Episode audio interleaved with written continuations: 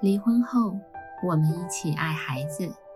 欢迎大家收听华人共亲职中心，还有爸妈相谈室。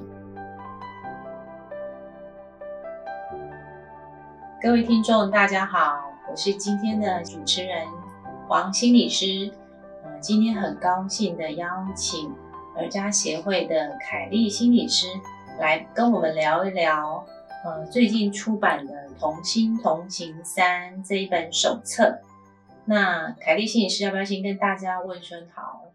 大家好，我是凯丽老师，我又来了。好，那今年这一本是第三本的手册哈，呃，想请凯丽来给我们介绍一下这本手册的内容有什么？这一本手册到第三本，因为它是分年龄层的，所以这一本是十到十二岁的儿童为主角，所以以这一本儿童的一个身心发展阶段来谈啊，面对呃父母离异，然后来回两个家，可能会有的一些父母碰到的一些挑战。好，所以这本的对象是十到十二岁哈，其实嗯。十到十二岁是一个不容易的一个年龄，刚好介于嗯儿童期跟青春期的中间。那这个对于小孩的身心发展，其实是一个很大的一个变化，对父母亲也是一个挑战。那对于离异父母，更是一个很大的一个挑战啊。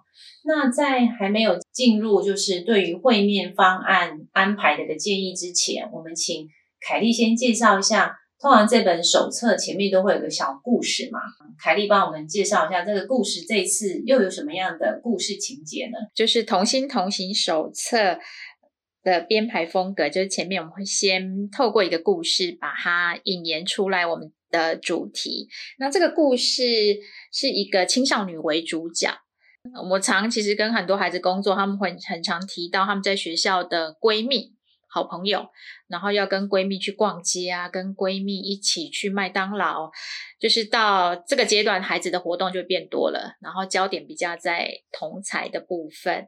所以这个故事在一刚开始，这个青少女她在听流行音乐，那是个韩国天团，我不晓得这样画看得出来吗？我们想要传达是一个韩国天团。那呃，他想要其实，在周末的时候去看学长的篮球比赛，可是这个看篮球比赛的周末又刚好是他要到爸爸家跟爸爸呃相处会面的时间，所以他就很烦恼，那该怎么办呢？要轮到去爸爸家，那怎么跟爸爸说他想要去看这个篮球赛？那后来呢？这个故事就走到他不敢说实话，所以他就跟爸爸说：“哎，我要去图书馆看书。”然后其实他是去看的篮球赛。可是，在这个篮球赛的会场，刚好呃，妈妈的朋友遇到了他朋呃朋友就跟妈妈说：“哎，我昨天在球场看到你女儿。”哎，然后妈妈就很惊讶说。哎，女儿不是应该在爸爸家吗？怎么会跑到那个球场去看比赛？好，所以他就妈妈很讶异，因为刚好要期中考了，所以这一对父母呢，他们就在赖里面开始吵架了。然后妈妈就说：“他要期中考了，你还让他去看球赛？你这个爸爸是怎么当的？”爸爸也很惊讶，说：“啊，球赛？他没有去看球赛啊，他是去。”图书馆看书啊，他跟我说他要去图书馆，然后妈妈就开始噼里啪的骂他说：“你没有心在顾小孩，你都是在交女朋友。”然后爸爸也开始被激怒，就说：“婚姻中有男人是你吧？”好，所以他们两个人开始扯到他们过去婚姻中的一个冲突，就因为这个孩子的部分。好，所以还包括扯到了抚养费的部分。好，父母就吵起来了。那当然，孩子回到妈妈家的时候，妈妈也开始质问他说：“到底是去哪里了？你老实跟我说。”这样，孩子就说：“如果我老实跟你说，你会答应让我去吗？而且那个时间刚好是爸爸的时间，而且爸爸说可以去啊，而且我都长大了，那该你什么事？”这样，所以孩子也说谎了，没有告诉妈妈说，其实他也骗了爸爸。所以这个是我们在。这个阶段常看到孩子，呃，他在追求他自己喜欢的事物，然后面对父母的冲突，他知道他们也不沟通，所以孩子有时候又养成了这样子说谎的习惯。那他也不希望父母可能因他的事情争执。好，所以这是前面我们的一个小故事啦。是，那常常我们知道说，有时候我们定子女会面的时候，可能小孩子还在年纪很小的时候。然后就会想说，是不是要沿用到他们，呃，可能十六岁哈？那但是我们忽略就是说，小孩子他是会随着年龄而有身心发展的这个议题，所以我们在实物上就看到这个情况，就像那个故事里面讲的，就是说，哎，好像在青春期前期的时候，他已经有自己的呃自主性，然后想要安排自己的活动。那我不晓得，请凯丽。跟我们呃分享一下，就是说要订立子女会面方案的时候，有没有什么重要的一个考量？针对这个十到十二岁的小孩，因为我想呃子女会面方案不会一定的就不会改嘛，应该是要视小孩的发展有一些调整。所以当小孩长大到青春期前期的时候，这个会面方案要怎么拟定比较好？啊，是。呃，所以刚那个黄心理师有说到重点，说孩子很小的时候，我们定的方案，呃，如果在幼儿园阶段或者呃国小低年级阶段，我们会给父母一个心理预备，跟他说，我们现在定的这样的方案是适合他现在这个阶段。那我们会说，孩子如果到了青春期，他的重点比较在同才或者呃，刚黄心理师说的那个自主性。那或者是他有很多的课外的活动，或者是补习，这个时候父母要更有弹性，能够去合作跟讨论，因孩子的这个发展阶段去做一个调整，这是一个比较理想的状况啊。不过我们在实物上常常看到，这个时候，譬如说有人就接不到孩子了，那就提子女会面强制执行。好，那后来才发现说。哎，是孩子他可能在六日呃有新的那个补习，那可能一方就会说呃，那这个补习在呃礼拜六的早上，那我们原本的会面你就要从下午开始接。那有时候父母在过去的婚姻中，他们长期的不信任，所以对于这个变动就很困难，他觉得你就是故意的。好，所以无法沟通，想要透过司法来做一个处理，这样。那或者这个时候孩子周末他想要跟同学可能讨论报告，或者就像我们的故事里面，他想要去呃看球赛啊，或者是参与什么样的活动，想要调整时间。好，没有 信任基础，可能又很困难，他们没有办法依照孩子的这个阶段去做一个调整。所以我觉得在青春期的子女会面方案的建议是要父母能够有弹性，但是我觉得这要看他们在离异之后的那个关系啦，他们的合作程度啊，他们的善意程度。那有时候呃，有些父母是可以因着孩子能够有一些调整的。好，所以如果没有办法有这个弹性。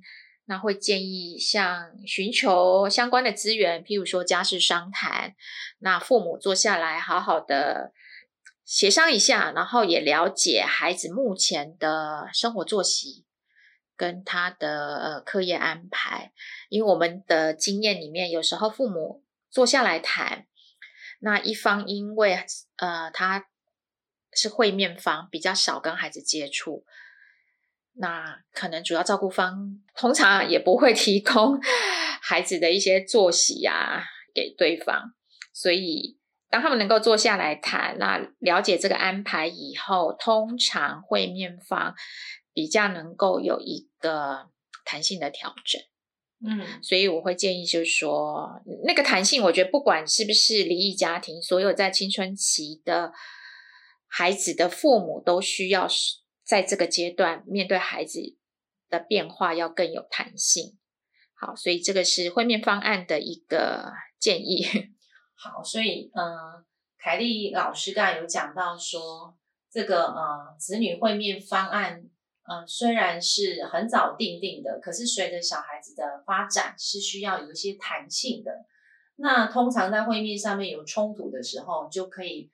呃显现出呃爸爸妈妈之间的合作性，还有它的友善性，哦，是不是呃会造成这个会面方案执行的困难哈？嗯哼，那所以其实，在我们呃实物里面看到很多高冲突的父母，其实呃在离异之后，能够能够就是他们的基础本来就是可能是比较不信任的。然后比较没有弹性的，嗯，那这时候的小孩就会很为难，哦，就会出现那个故事里面的，就是说，嗯，只能叫做善意的谎言吗？哦，就是他他因为他不想让爸爸妈妈引起冲突，所以只能呃就是瞒骗着爸爸妈妈。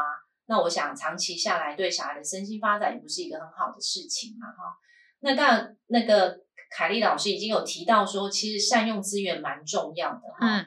那可不可以再对呃这样子的呃国小高年级的子女的爸爸妈妈啊，在会面上面，嗯，可能会看到的冲突，或是你有什么样的建议，可以让这个冲突可以减低到更少？爸爸妈妈应该可以怎么做比较好啊？呃，在这个阶段，我们常会跟父母说，他是一个呃孩子其实变化蛮大的阶段，那。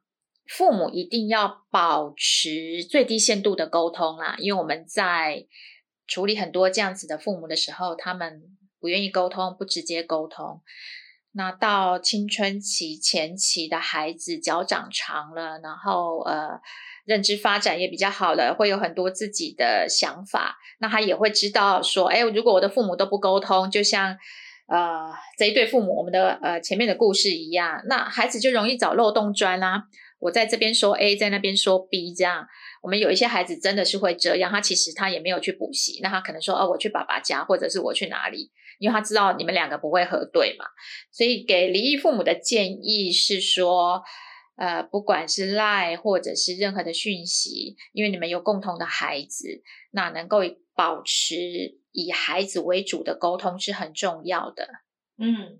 好，如果父母亲不沟通，小孩就会见缝插针，然后变成幕后的操手。嗯，哦，可能，嗯，我遇过一个，就是说，呃，这个妈妈不准这个小孩买什么，他就去跟他的会面方爸爸说，哎，妈妈叫你买这个给我啊，好厉害，是是是。然后后来，呃，爸爸妈妈在我面前的时候讨论这件事情，妈妈才说我没有说这一句话啊，哈。那后来他们爸那这这一对爸爸妈妈才知道说，啊，因为平常他们不沟通，哦，所以小孩就会觉得我在这边跟你说的谎话，其实对方不会知道的，哦，那其实长久来来讲，一定是对小孩不是很好，因为他就会怎么样，所谓的见人说人话，见鬼说鬼话啊，对对对，的确是，对对对，所以说其实我们为了小孩子的呃身心正常的发展，或是健康的发展。我想爸爸妈妈要能够持续的沟通讨论小孩子的议题，是一个很重要的关键点，是吧？嗯，是。好，然后呃，这个手册就是说会提供给呃社福单位跟各个法院的家事法庭，那欢迎大家可以跟儿家协会索取。那今天很谢谢呃凯丽老师来跟我们呃介绍《同心同行三》这本手册。所以，如果有兴趣的人、有需要的人都可以来跟儿家协会索取。那今天也谢谢凯丽老师，还有谢谢听众哦。好，谢谢大家。每周五晚上五点半上线更新，由花莲儿家协会制作播出。